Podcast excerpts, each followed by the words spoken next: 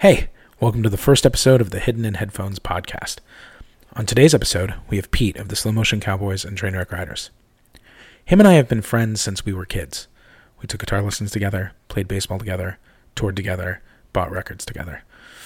We talk a lot on this episode about his new album and the records that inspired him. It's more like two dudes at a bar than a formal interview. Hell, even a cat showed up, but it's still pretty great. As a little side note, we had a bit of an audio issue, so what you're actually hearing is the backup version that I had recorded from my phone. It's not the best, just deal with it. It's the first time I'm doing this, so we'll all learn together. So, without further ado, here's Pete. Sometimes I feel like I'm the only one who remembers the way things were back then. I'm sure there are others who hide under the covers of the walls that been built around them. We didn't have any reason to rush it. We didn't have anything that we wanted to really force Right. uh, or nothing forcing us to do anything. So we really just sort of looked around for the best person who was available with the right price, who could do two to two inch. Yeah, yeah, yeah, because you guys wanted to do it to tape, right? Yeah, yeah. Andrew especially was Andrew Kerwin was definitely adamant on doing tape. We have tape because the last two Trainwreck Riders records were on tape. Oh, that's great. So yeah, so we sort of wanted to keep it consistent and had had some tape already, and we just got another reel. right. And also, I think we really wanted this record to be like a rock and roll record. Like we did not want to overthink it. We were really adamant at not being there to mix. We wanted to have someone who we were confident to mix it, Right. give notes, take a step back. We were talking about that before. Yeah, yeah, yeah, yeah. We talked about that the other night. Like you were like really anxious about. It. Yeah, and yeah, and well, yeah, because you know I have to regulate myself, but also regulate the band because you can you can go over the waterfall. Right. You know, because there's too many cooks in that band. yeah. No, no, this is no, this is train ride. And right? with group texting, you can really just get go as crazy as you want yeah, know. absolutely. You can go super crazy with it. and completely off topic. And then you know, with SK involved, it just gets completely ridiculous. But you know, we found this guy Tim Green, Oh, right. and he was definitely coming from like a heavy, heavy school. Like, I mean, he recorded punk bands in DC, and he was part of the whole Riot Grrrl recording process of Bikini Kill and other bands in Olympia. All to you know, basically building up his analog equipment Right. as he went along, and um, and then until he went to San Francisco and recorded Melvins and a lot of uh, what was it uh, Comets on Fire and um, Virgil Shaw Silver Silver Wings this band. So was just recorded the records that you love. yeah, just these that I love and that Andrew loves. I mean, I got into Yeah. all the heavy um, Melvins records and Man's Ruin record all through the Kerwin brothers. So you know, they were my introduction to like stoner, gloomy metal stuff, which which I like. It's not necessarily my thing, but I just they um It'll be interesting when because it, when it came down to that record in the context, I, I knew, okay, this guy's not fucking around, and and the whole point of trying to make a rock and roll record and not overthinking the record tape recorded by someone who doesn't want to have the computer involved it's completely different. Without a producer you're just like you got it? You got the tape? Well, you just going. you, you just have to do the tape. you have to do it and you don't you can't Right. overthink it. It's it's not i mean you sometimes are like so can we go back and you have this sort of feeling like wait can't you just click back a little bit and you know fade me in which i'm everyone's guilty of i think these days but you can't do it they look at you like all right you know yeah, we we, can't. we had the baseball game on the computer the whole time like that's what we used the computer for it was that was the play-by-play um you know to listen to KNBR and listen to the Giants. yeah, just like the pitch by pitch on that funny digital screen. It's like, I mean, it was basically the an Atari could have, you, you know, whatever used Yeah, yeah, computer yeah, for totally. something more functional. But, um, yeah. So, anyways, with the Trainwreck record, we just finished it up. We just finished mis- mixing today, and hopefully, it's going to come out in the fall. That's awesome. Yeah. I'm Well, really happy with it. yeah. I, I feel like it's. I don't know. Just- You've already heard some of it. heard some of the mixes I just got I got all the final mixes sent to me. Oh, they're already yesterday. here. Yesterday, yeah. So, That's Trainwreck great. Riders record, and it sounds heavy and crunchy and analog, and it totally is in this great middle area between like a real solid Trainwreck Riders record, rocking Chair. There's like rocking Chair song, you know, but then there's also it's it's a lot more. Um, it's just has elements that I don't feel like we've really done before. I don't know. Well, it sounds it sounds like you're really excited about it. I mean, but it goes into like what I was the whole point of of this like podcast thing, which is like it sounds like you picked a guy like that came from your favorite records, and you just did the slow motion record, yeah. which was which was really good. And so it was like, well, you know, if this producer guy did a bunch of your did a bunch of your favorite albums, like what were they? Like what what was like the record that you were like, oh, I really need it to sound like this out of the ones that he's done. Out of the ones that he's done, you know what I was do what I realized it was in the process because I'd listened to things that he'd done and it didn't sound anything like Trainwreck Riders. I Right. mean, it really the only thing that I was really stoked on was that the drums sounded amazing and everything else sounded really confident, like really upfront. Right. There wasn't a lot of things buried. Like it was really bold. Right. You know, if that Right. makes sense.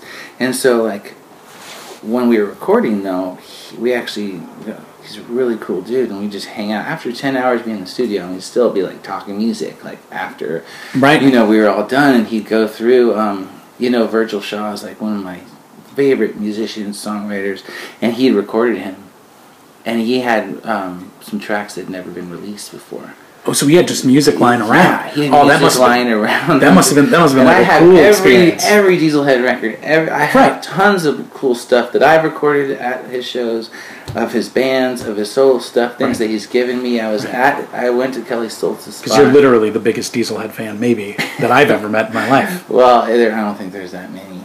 Well, there's you. Yeah. So at least, at least there's you listening to and some guy in Eureka, Some guy in Eureka, Yeah. right? Who like works at the brewery or something. but you know, I I was so that was like it was funny. It's like I had to find in the process of recording. We're talking about music that we love, and he had this band, this guy named Fozzy. I don't know who has this band Silver Wings, and Jello Biafra was on it, and. um some people from that band Tarnation were on it. And That's- that's kind of wild and had a song. Yeah, and Virgil had a song that was this guy's lyrics, and it was really interesting because he, I'd never heard him do someone else's song really, except in Dieselhed and like backup or whatever. Right, know, But he, right. writes all the songs, so it was this fucking like gem, like the diamond in the rough, like at eleven thirty at night or whatever, midnight in Grass Valley. It's beautiful out. It's warm, and I'm hearing this music. Hearing this music by your favorite artist. By my favorite artist for the very no first one's time. ever heard. That The no one's never been released. Right. Yeah. So, no one, no one's ever heard it, and you've heard it, and you're in the middle of like. Yeah, and I'm like, that's what I want to sound like. Right. So we sort of found the context to like then um, go forward, and like I think the next day I did my vocals. Like it was sort of like right before I was going to step in and sort of like do what I needed to do to to make the record like a train wreck record. Right. You know, and he needed to sort of be on the same page too. I think. And um, Because that's was- like the last Bit. I was telling him I was like, oh, Meat Puppets, like because he's played, he played with the Wipers, he played in Nation of Ulysses, like you know all these great bands, and he's like, oh, I don't know the Meat Puppets, like, I'm like uh, okay. I was like, have you heard? Dude, of, that's you know crazy. That CCR record, you know, like, oh, we want to sell like Ramble Tamble on this. Uh, oh, well, I don't really, you know, listen to. Because see, like I associate you, I associate you with Yeah, essentially like three bands, right? Which is like CCR, uh, uh, Meat Puppets, and Dieselhed. Like all the time, those are the records that are like even when we were kids. music, Yeah. I mean, th- those are the records that you were like kind of They like, turned me, about. yeah, it turned me on. They're sort of like the pillars. right? Because we both grew up in the same place, but as soon as you got a hold of some of those, then it just like the weird It- combo. But it you know what I mean? But it turned it turned into like a different thing. Or, Like you were like all about it. You know? And like for him to not know who the meat puppets are in recording, he must have been like, yeah, What are you doing? I know, and that's the thing is that, uh, like, fortunately, him not having a, like a really like like he didn't have a um, connection to that music, so he's not going to really try to take that angle. Right. Which is like, okay, well, if that's the case, then we're going to really have a sound that's really just for us. Because uh, the chemistry of our band is going in this direction, and he's we'll see if it works with what he needs to do.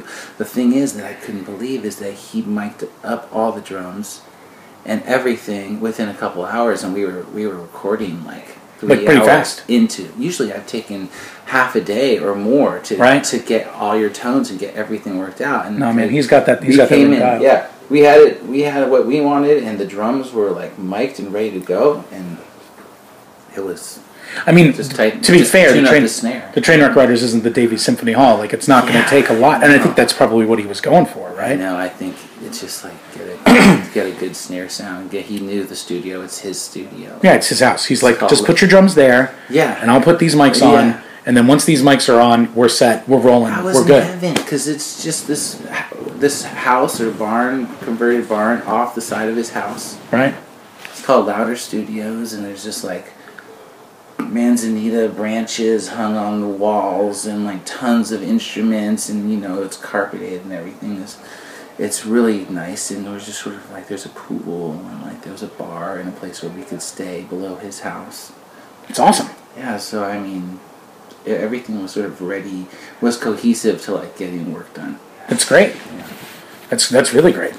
So, do you think that like he really kind of nailed it once you gave him the idea of like what you wanted? Like once you told him that you were like a big Dieselhed fan, he kind of like You know, I think he really he comes from that school. I think like those sort of like goofy, weird '90s bands where you just like Throw and go. Sort of like post everything. It's just sort of like okay, well I'm I live in the city, but I listen to country music and I'm in a punk band. Like he and he lived in Bernal and uh, Portola, like by McLaren Park for Oh, wow. years. oh, so he's like a he's a buzzard. yeah. He's a legit buzzard. Yeah. He's a weird guy. Well, I mean, you have to be a yeah, he's guy. a good. He's a musician. He's just a night owl, and I think that. uh But you know what? That was the best part about it is that he. Once you start hearing the lyrics, you know, sometimes people in the band even haven't really learned the lyrics to the song, Right. you know, until they hear it played back. You're Right. really just grinding your parts out, trying to figure out what you're going to do, and he would sort of give us his perspective on a song. Yeah. And it was funny because when we talk about where we were from and you know the initial things that we connected on Tim Green and us, um, he then in, he sort of like immediately in that train wreck rider sort of way that I hope that we can do. Yeah. He associated it with these things that Yeah. he was right on the money. Right. You know, in my opinion, he got what we were trying to do. Yeah, he got it. Mm-hmm. That's pretty great. What up? What's going on? Rocket. Awesome. Oh. That Super. was Huey the cat. That was you, the cat. I can, Fucking edit, shit up. I can edit that out. Yeah. Don't. Don't, don't. Just keep it real. Um, cool. Well, that's that's awesome. And then the slow motion record. Like you were really excited about that. That's been out now for what, like a couple weeks? Uh, it was like end of April, so Oh, couple jeez. Has it already been a couple months? Yeah, yeah, it's been a couple months. We got that record out, and we did the record release, and then, um, you know, it's just been in record stores, and I've been sort of like hand delivering them I know you've been, dude. to people. You've been hand delivering them Yeah, to people, which is like kind of on your bike. Yeah, I mean, that's how people are gonna get it. Not, I mean, you can order it on Amazon. I'm sure. Can you order it on I'm sure Amazon? you can find it there. Really? I'm gonna I'm gonna do a double check today and see if you can order it from Amazon. I've never used I might just. Amazon, so I don't know. Oh, I stop it! You've you've used Amazon before. No. You have not used Amazon But I've got a gift certificate that I'd maybe. Do you need help with Amazon? No, no, no. It's maybe sell it to you. Sell it to me. Yeah, Oh, you want cash? yeah. That's how King Pete does it. Cash. Cash. Um. No, Yeah. the record came out, and uh, that was sort of a wild ride, but it always is sort of with my bands.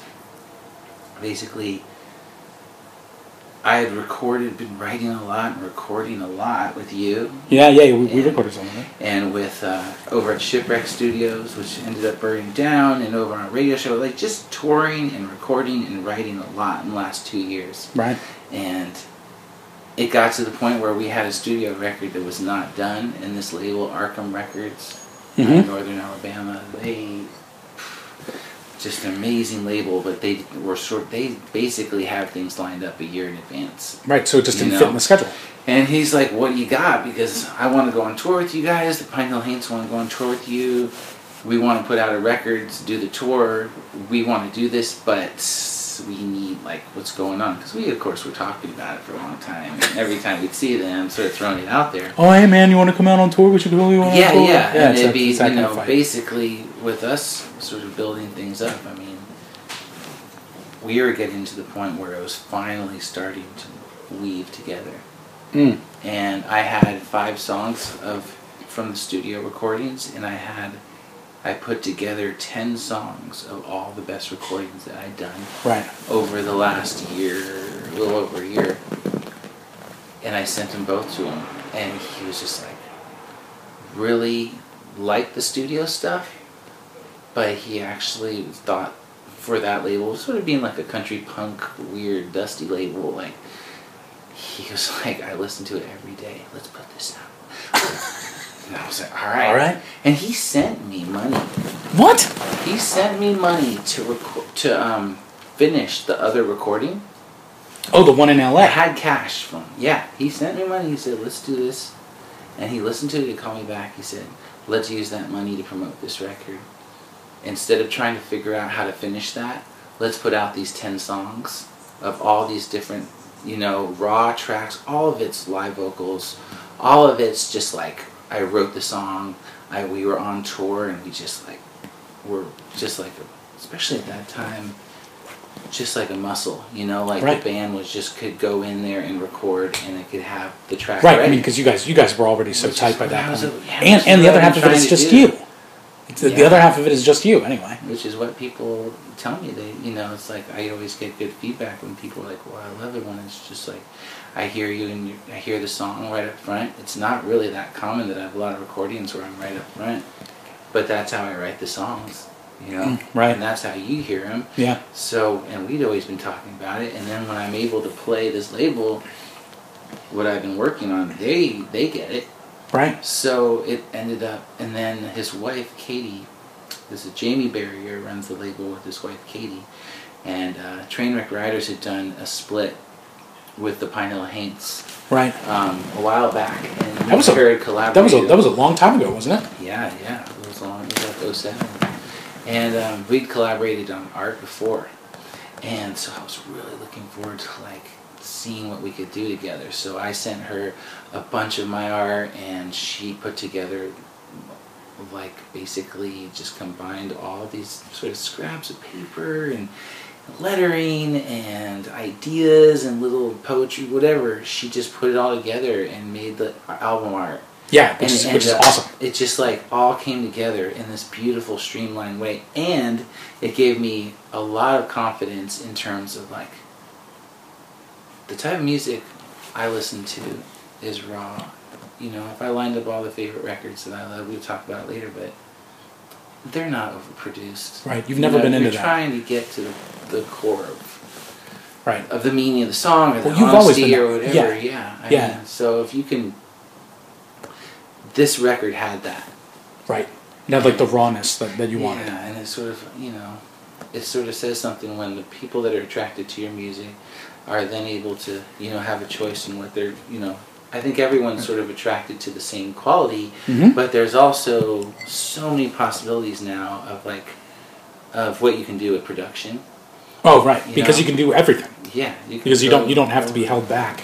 by really anything. it, you know. And with our band, you don't want to. Um, there's always been this balance lately of people who are who really feel like, oh, well, you can really produce it. We can really do something with this. The sort of LA attitude of, okay, let's let's take a like a real studio approach to this record, and let's get in the backup singers and let's get the studio musicians and let's get everything locked in perfectly and then there's the like Dusty Buzzard style where it's like I want to get Two I mics want in to hit I want to fucking hit you as hard as I can as quickly as I can. Yeah, two mics in a room, and I want I want more of like the visceral experience rather than just like slicked up. That's who you know what I playing mean? to, know, and when you know that's when I, I it's really easy to feel gratification from playing in a band like Trainwreck or Slow Motion Cowboys because Right. it's like right up there, right, Right. up front. And I guess what I mean by that is that there's nothing mediating the person who's the listening experience Right. and the playing experience, the band, the crowd, the feeling that you had that was originally there and why you decided to write a song in the first Right. place. All of that is like there's very little like static in between. Right. So to then put things in there deliberately to separate, I mean, I guess the point is to come full circle and sort of have it all blend perfectly together. Right. But That would be the goal, wouldn't it? yeah, is to sort of like add add so much to it that it then starts to sort of disappear. It just sounds warm and nice, but I sort of feel like space, emptiness in recording can do that. Yeah. And I was thinking about Dieselhed records that I really love. The reason I love them is because they have these ballads that are like extremely minimal, you know? Mhm. And it's so tasty. And it's not strict country, but like the harmony is there and the honky tonk guitar is there. Right. And uh, Danny Heifetz is this, who's the drummer, who's the drummer, Mr. Bungle too. It's just like really tasteful. Yeah. You know, It's like a minimalist kind of you're approach. Not playing. Yeah, it's what you're not playing. If you had to pick a record that you modeled the slow motion cowboy record on, what would that be? Like if there was like an album that you could say like, oh man, when I walked in, I wanted it to be like Yeah. right up with this one. Like Yeah. I wanted it to sound just like that. You know, lately there's been two two bands that I really have felt that I, and I've been thinking about, and the band thinks about and talks about and listens to when we're hanging out. And it's Michael Hurley. The way that he records music and Mhm. the way that he plays music is so. it's just like so loose and warm and I don't know. It's just there's something about Michael Hurley's music that like is is just it will totally wipe away like any other records you listen to just by the fact that like listening to it you just want to listen to it over and over and over again. Right. You just don't want to put it away. Yeah, like he has over like 35 records and it's like you can just go and listen to them. And 35? Yeah, and it's just How like, long has he been doing music for? since like 66 six or Does he still record now? Yeah, he just put out a new record. Oh my god. Yeah, That dude's I might be career. wrong on the start date, but definitely in the late '60s. He was on Folkways, first recording. Jeez. Yeah, That's a long time ago. yeah, and so, I mean, some of it is full band, and they're sort of rocking like a little bar band, you know, and other ones are just him and a out of tune banjo, but there's nothing in the high. He's not hiding behind anything. And it sounds really warm, and because ha- he has so many records, you can really sort of pick and choose in terms of like, oh, I want it to sound like this, Right. I sort of was like, oh yeah, that makes sense. I'm listening to Wild Geeses, or I'm listening to Hi-Fi Snock Uptown, or I'm listening to Armchair Boogie. Like those, those are records that like have like a little like, you know, um, just like the drums are really nice and casual behind it, and the bass is going, and he's doing, he's almost soloing the whole time Right. you know, and then he might do a song just on roads. I mean, to me, it's really his songwriting is incredible, and his the character that he's created for himself. Right. You know, I don't know if it's really him. It's this sort of weird. It's it's like an snock. alter ego kind of a Yeah, thing. It's like it's like it's a different than It's what like he actually is. It's like some Doctor Octagon stuff where he's just like kind yeah, of it's like the Doctor Octagon in Vermont, um, playing at like a ski lodge. you know, wearing like a Where's Waldo Doctor Octagon wearing a ski yeah with like Yeah. a Where's Waldo beanie and sitting by a campfire. Yeah. Kind of like that living room, Yeah. the living room slow motion cowboys tour, just with Doctor Octagon. Yeah. Well, just the idea, like, of the of the character. You know, that's what uh, I was actually listening to an interview with George Clinton. Yeah. And he was saying how you know, like a character lives forever. Right. You know, you only you as a person, you know, you're a human being.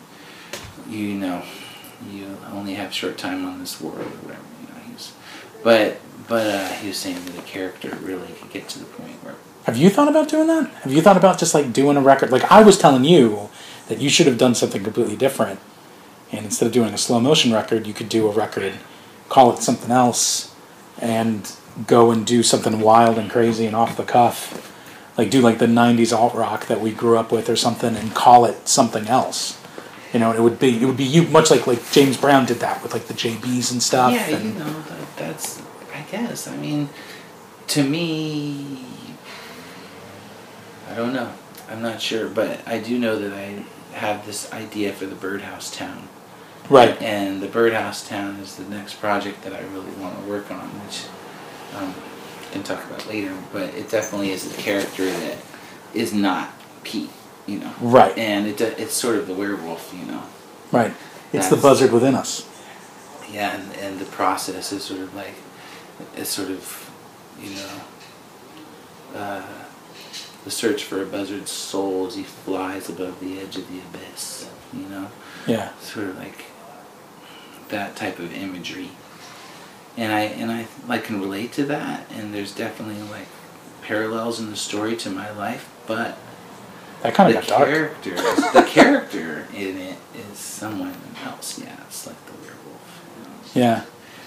That That's super interesting. That- That'll be a cool project. That'll be a cool thing to try. yeah. So that might that is sort of something that I've been thinking about. But but in terms of like getting too out there, you know, I still feel like like I'm still don't feel like I've used up the well of where I've of the music of, Yeah. of the buzzard songs. You know, it's like it's still really fresh and I'm still writing lately, like and coming up with ideas that to me are maybe I don't know, just really trying to you know follow the muse. You know. Yeah.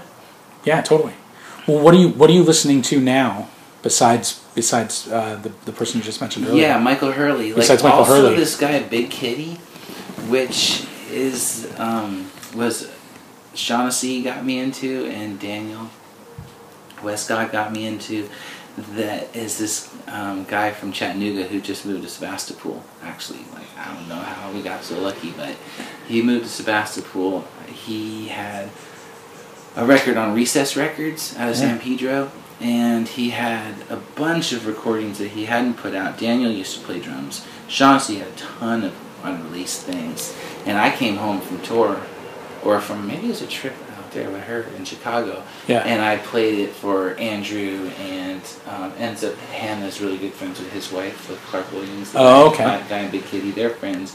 Andrew heard it. Um, Booth got into. All the homies got into. All the it. homies got into it. And then I started. It's so good that you realize that everybody who hears it, you just end up having that connection because you sort of you just fall in love with this guy. I mean, it's just incredible music. And his Recess Records record has sort of got it's a little bit of that like Goner Records like Southeast rock and garage rock rock and roll. Like, Yeah. I don't know, maybe not Goner Records, but definitely that garage southern garage rock feel. But then he also played uh, in like a traditional band. Oh wow. Yeah, and so he has a lot of these solo recordings or traditional recordings or fiddle tunes that he did. And then he put out this record, Florence, which is just sort of a, I'd say like, you know, it definitely has like some weird parallel. Uh, I don't know, I don't want to compare it to too many bands because it really does not sound like anybody else, but to me, listening to these records, like that he has, and being able to look at the have these really great raw recordings Right. and the studio records. This record, Florence, especially, is amazing in terms of like an, a good rock and roll studio record. It's just it's just like a nice rock and roll studio yeah, record. yeah. like it sounds like it sounds like you would not want to change anything. You know, it's a great Right. recording, and then but also having like the hookup through friends of like all the demos and stuff that luckily I was able to get. You know, right, right. and And that's always the best thing, right? Is that like because I played people. kitty. I used to play Like people Huey. like Huey over here. I used to I used to uh, I used to play people the demo that we did. I played people a lot of that stuff, and people were like freaking out. And I think when people hear demos like that, they kind of they get really excited about yeah, about the stuff, You're not a secret. especially when you're really into it.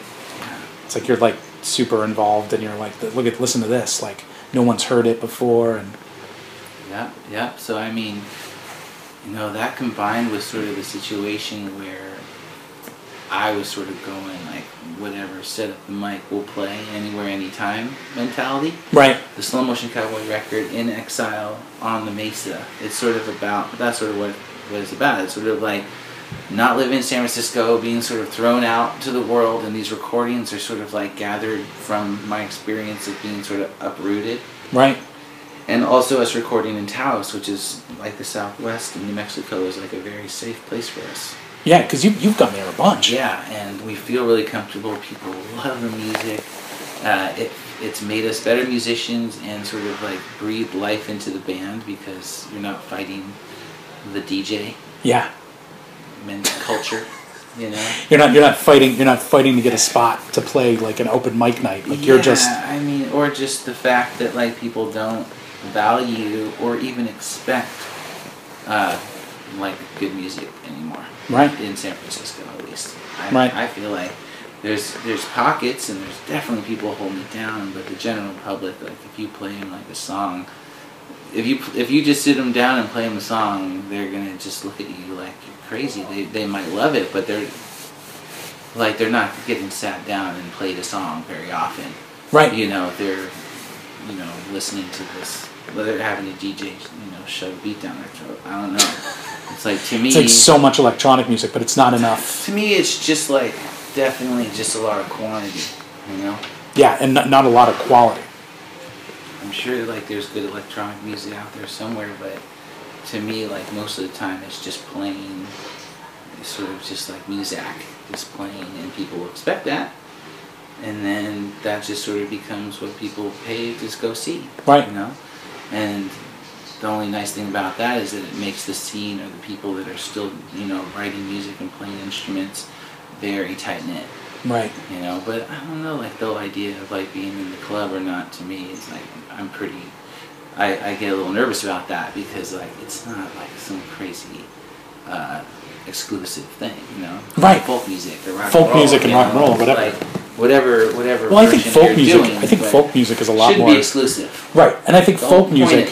Folk music, which is what you're essentially doing now, is very much a tight knit club because there's a big well just It's because of, to and just because of the sheer numbers of it, right? I mean, like the amount of people actually playing, and I mean, and I mean this in all sincerity, but the people playing good bluegrass music, doing it the right way, um, the the right Bluegrass. bluegrass way, and, and, and all that. Like that, that's a small club. Yeah, I You don't consider myself part of the bluegrass club, but I love that type of music, and the people that I do know that play it really tight knit. There's not that many people in San Francisco that play, you know, Right. but they have their scene, and, and I've gotten to know some of them. But it's funny if I go to a jam, Yeah. no clue. Like there is no con- like I've like you have people I've met that have played in the city for 20 years, and there's an I don't know one person in common. Right. You know? Like, how is that possible? I can go to the bar right now and like have some. We could we could get on the bus right now. We could get take Bart right back into the city. Yeah. and we could go see like ten people that we know yeah, I'm between here talking and to someone who plays music, and they play music every, you know, all day, and they're cool, and they're into the same type of music, they, and they love traditional music, and they're down to earth, and they're Right. drinking whiskey and bullshit, and, and you don't have uh, like any overlap at all. is like, what the, fu- where have you been, or where have I been? Right. You know, and I think it is true that people, you know, bluegrass is is different because I feel like you have, like, I feel like it's just it's not universally. It might be more popular than it was, but bluegrass itself is still appreciated by a few people, Right. Like that are diehards. Where you might have rock and roll or surf or some some sort of like band that plays out at bars, you know, Right. be a lot more accessible to most people. Where I've had people whose music taste I really love, Right. like SK, and he he's like, I can't stand bluegrass. I can't do it either. Yeah, and But I- I, but I you had to have great taste in music, or you know, I, I you know what you're talking about. Taste is relative. What are, you, what, what are you trying to say there? what are you trying to say? I guess what I'm trying to say. Listen, we all we all have our digressions, okay? Yeah, guilty pleasure. Guilty pleasure.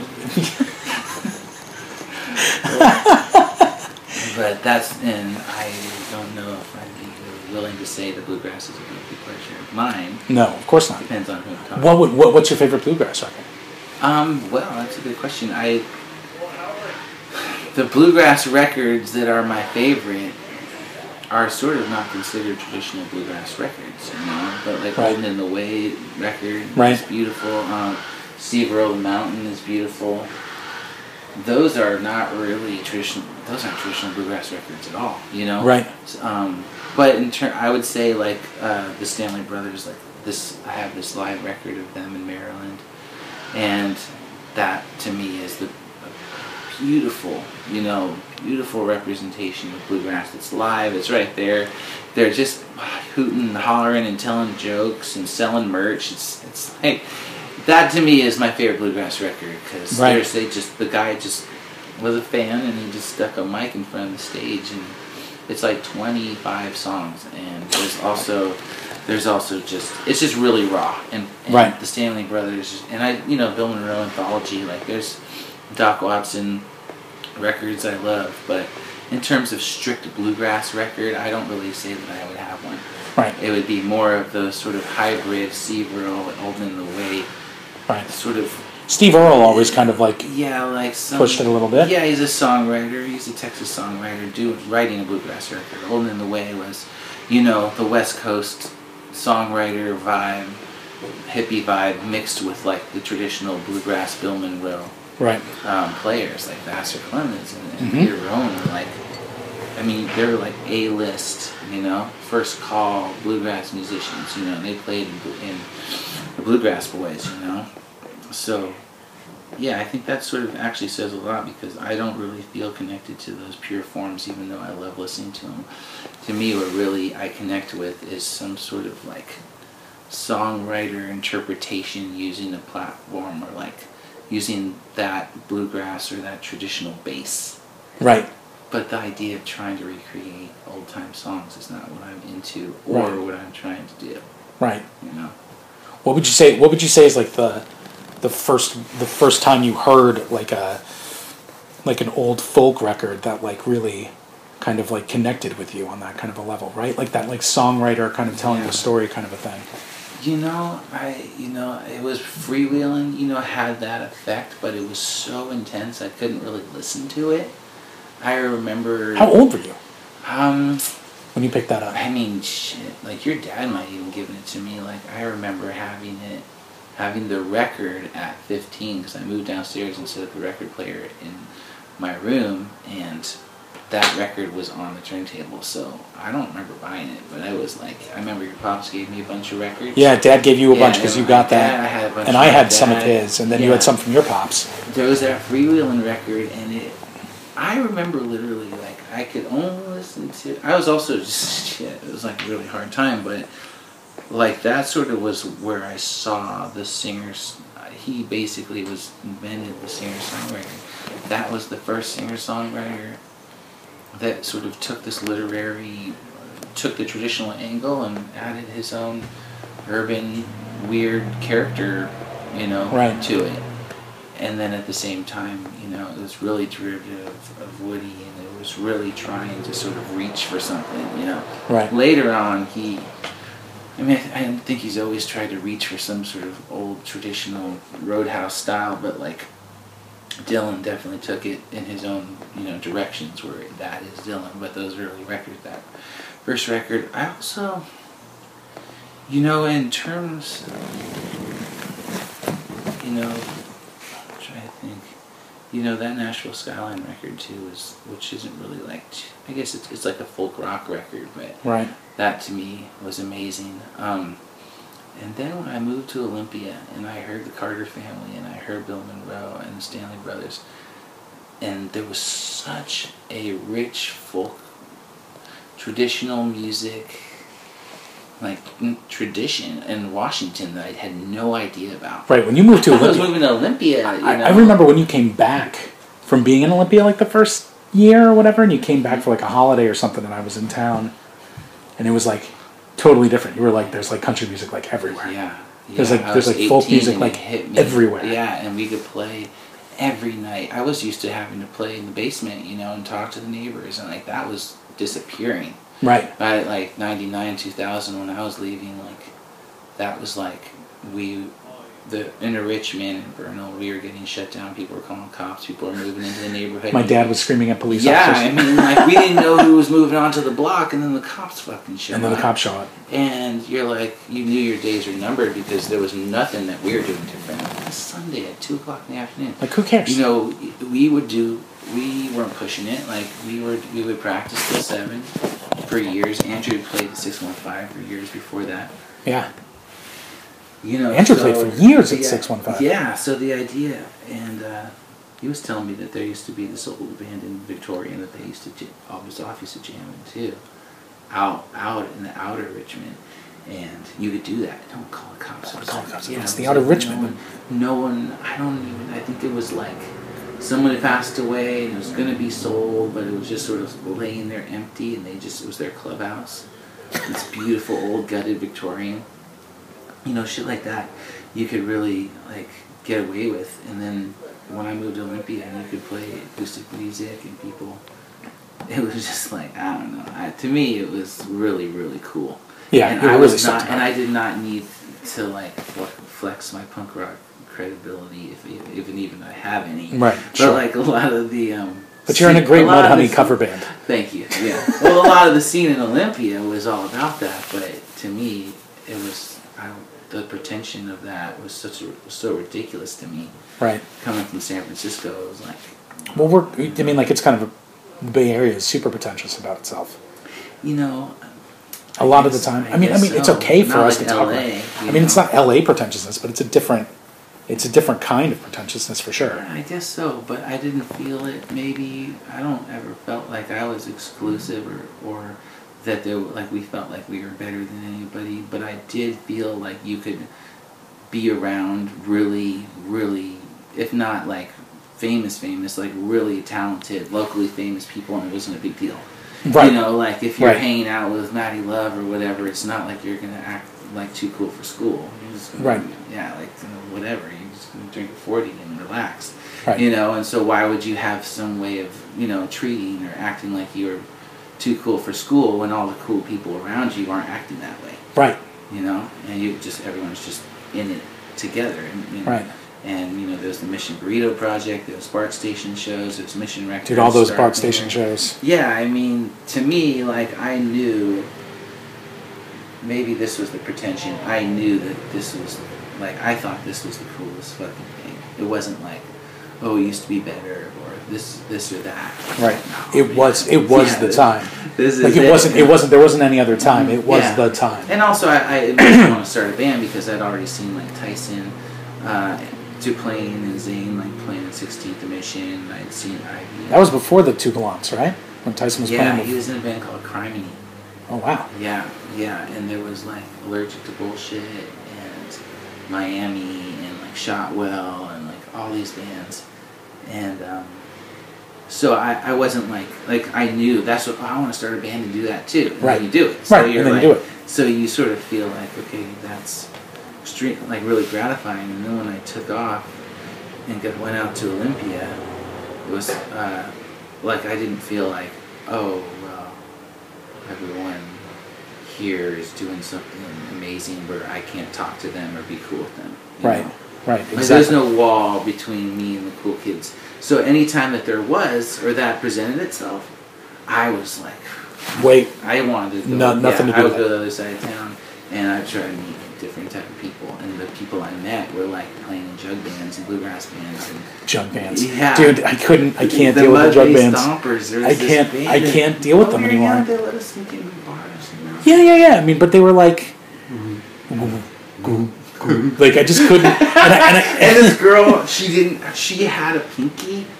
The girl that played Wash Tub, washed up. Allison, she played Wash Tub, and she had her pinky cut off No when way. she was um, working on a salmon, like industrial salmon fishing boat.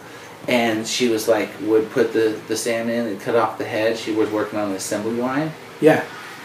And she said that she just was, and then she just, someone said, uh, is that your finger over there? And it, she just had stuck her finger and it's cut it right off. And then the assembly line kept going. And so, yeah, and so they just put it in a bucket of ice sewed it back on, and she had the perfect wash tub bass finger hand. and that was Dude. who I met. That was who you met. You know, that was who you was met. like, wow, okay, this is better than song. You know, yeah, I mean and those, we were young. so those stories, man. That's You know, That's too much. up there, I think. And uh, Scuff and like, well, that was definitely like a huge part of your life. I mean, those college years were like, because you were still playing with the Riders at that point and still doing Yeah. your own shows. yeah, yeah. Well, I was coming. That was the one thing I I never really committed to living up there full time. Like I was always coming down. You were always back to there play too. because there was so much going on and and then I and then I got in some trouble up there and I came back for like seven months or eight months. Right, I remember And that's when we started really kicking into gear. That's when that's when you that's when you would call me from random places in the city from payphones, and you'd be like, "Yo, dog, where you at?" Yeah. I'd be like, "I'm I'm at home. You want to come by? Give me a ride." Yeah. yeah, sure.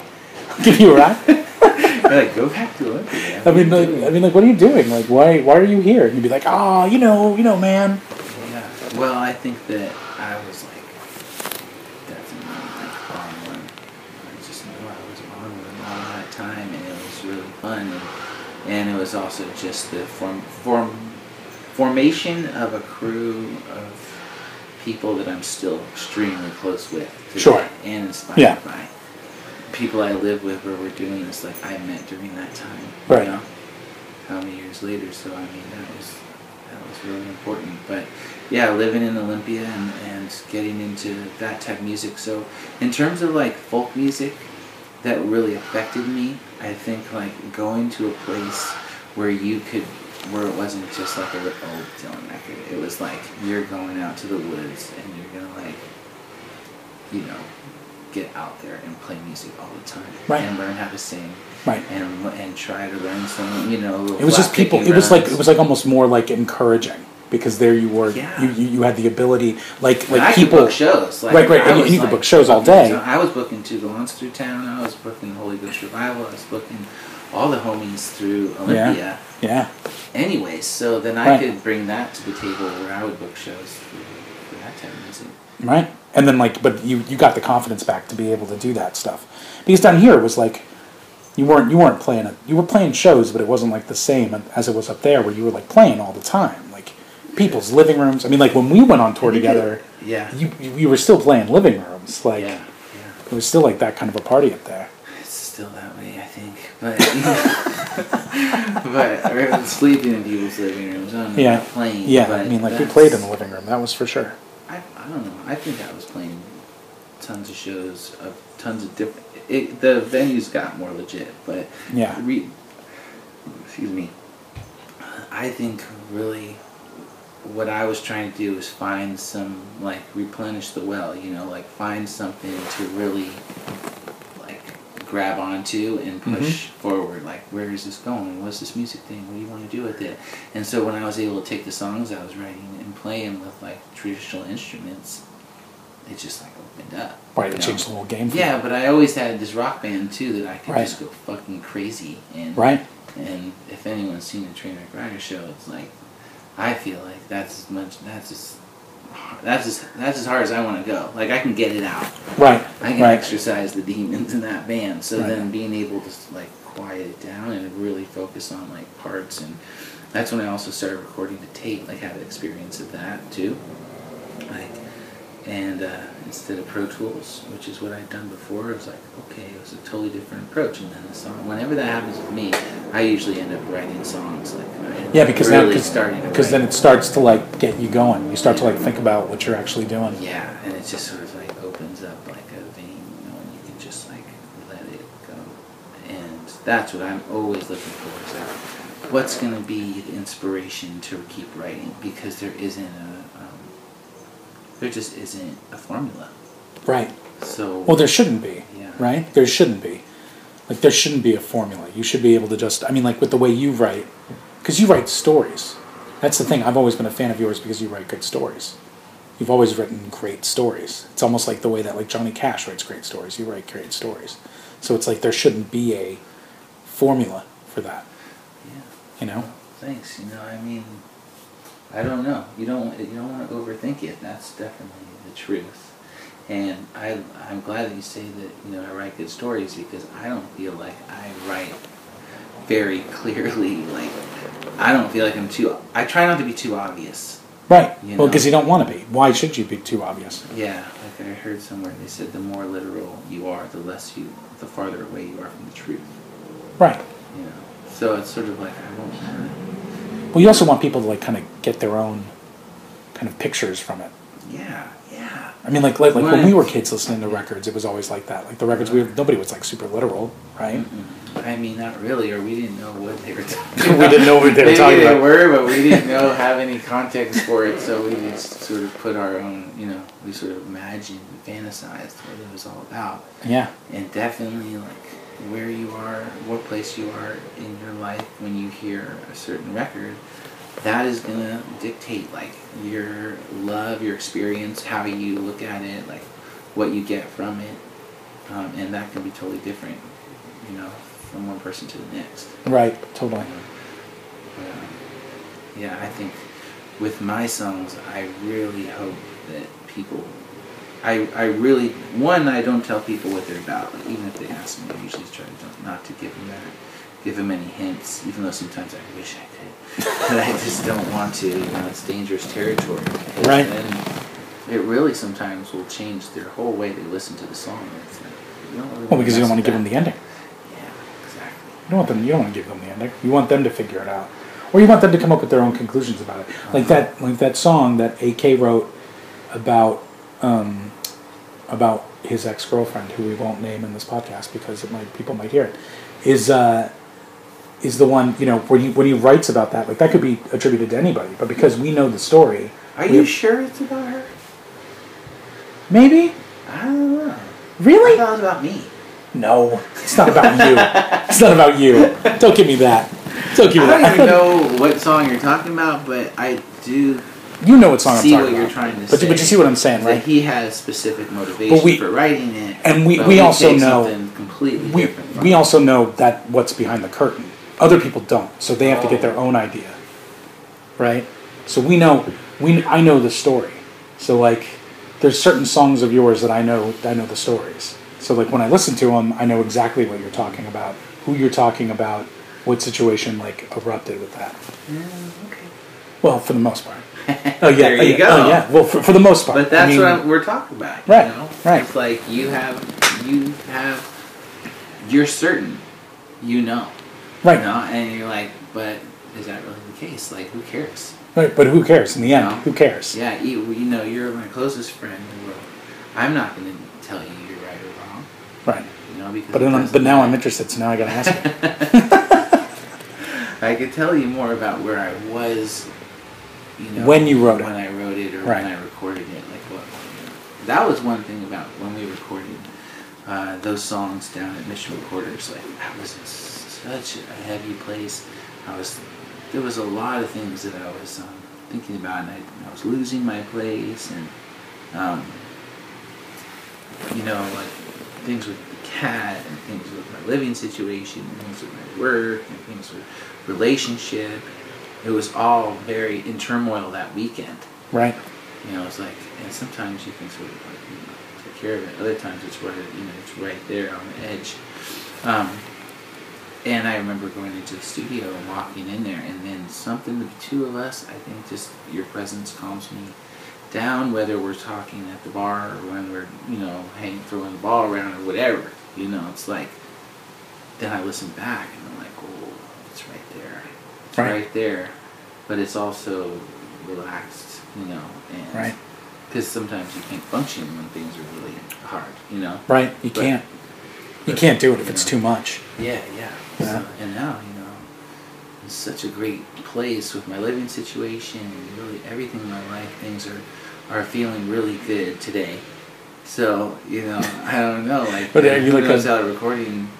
Like if I if we recorded some music today, you know, what what that would sort of present. Yeah, it would probably be a little bit. It'd probably be a lot different Yeah. than what it was before. wonder, you know. Well, whatever. Record a song. Maybe we could record a song. well, we got all the stuff. yeah, I know. I got the sitar right We got the sitar right here. We could do. We could lay down all the George Harrison Huey's tracks. on bass. Huey's on bass. Stu is on What's up, Stu? on Casio. I'm sorry, I'm petting the cat. Oh, okay. And so the last thing that I'd like to ask, since we're since we're coming up on the hour, we did that really fast. That really that really didn't take much time. Um, so here's what I want you to do. I want you to tell me. I just want to let everybody know there's a big orange cat. Right on the There's a big orange cat right on the Get up in table, right now. and and now the big orange cat is in the middle of trying us, to drink trying to drink your beer. That's a little bit too much. Um, okay, I want you to name. I want you to name your five favorite records of all time.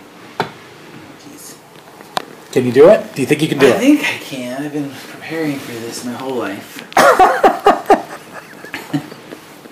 you know, I don't think, you know, I'm not. This is, you know, I always. This is my like high fidelity moment, right? Right, right. Um, so I, I, I want to know, Well, and I the people want to know. You know what? The people want to know. It's a tough, it's a Yeah, tough fucking it's question. Definitely a hard one, and you know, what what makes like your top five? You know, was it there when you you know had your first kiss, or you know, was it there, or is it just the record that you listen to the most? You know, Right. I think um, Without any quantifiers, living in a vacuum, somebody who just, if you were like Desert Island. Desert Island top five, like Top these five. records are the records that I think are the are the best five records that you could ever buy. yeah, that me personally, or that somebody else. Whatever. If you were going to tell me who your top five is. Okay, well, I think that like we have to start with Neil. Neil Young. Yeah, because Harvest? me- no, no, I'd say you know to me, tonight's the night. Not only is just to me like the rawest weird group art experience that doesn't have any context of anything else besides itself. Really, I mean, there's some blues licks, but like I don't know, they're so wasted and it's so weird, and even the way that they cut it and mixed it and put it together, I can't really think of anything that's like it. Right. Tonight's the night, Neil Young, top five, because also I could just listen to it over. And So that's number over five. over. Oh, are we doing it in order? We can do. We can do. We, I'm we don't sort of throwing five. out. throw five out there. We don't have to do it in order. Second, I would definitely say Meat Puppets 2. Because Meat Puppets 2, not only did I listen to it probably more than any other records that I have, like it's it's like a good length, you know, so you get your money's worth. Right. And also, um, it taught me that you can like basically punk rock is like whatever you make it to be. It's like the Mike, Mike Watt's school of thought, you know, like like pu- punk rock is whatever the fuck you want to make it because there are no rules. And I don't know, that was a really big deal for me because it seemed like music always had rules. Right. Even the the great music, all the you know the old R and B and soul music that I grew up with, like it's very very rigid in terms of the recording, in terms of the style, in terms of the harmony, in terms of like like everything is in its perfect place. Right. And what makes it good is that they it's you know it's just the vocals and the, the feeling is so raw. Yeah. It's such a know, raw record. It's just, it's just that beautiful combination. But like Meat Puppets 2 is just like it just completely owns the weirdness of it. Ugh. I know. The recording cut off. Well, that's what happens when it's your first time. I'll put together a full list and I'll put it on our website so everyone can take a look. I guarantee you won't be disappointed. I wanted to give a huge thank you to Pete for being my first guest. Once a Bernal kid, always a Bernal kid. Watch for more episodes from us featuring more of my friends. Subscribe, review, email us, do all the things. In the meantime, watch out for that new Trainwreck Riders record, which I heard at Pete's house and is absolutely incredible, and pick up the new Slow Motion Cowboy record. I played a song from it earlier in this podcast, and it's absolutely an incredible album. Thanks so much for listening, and keep an eye out for us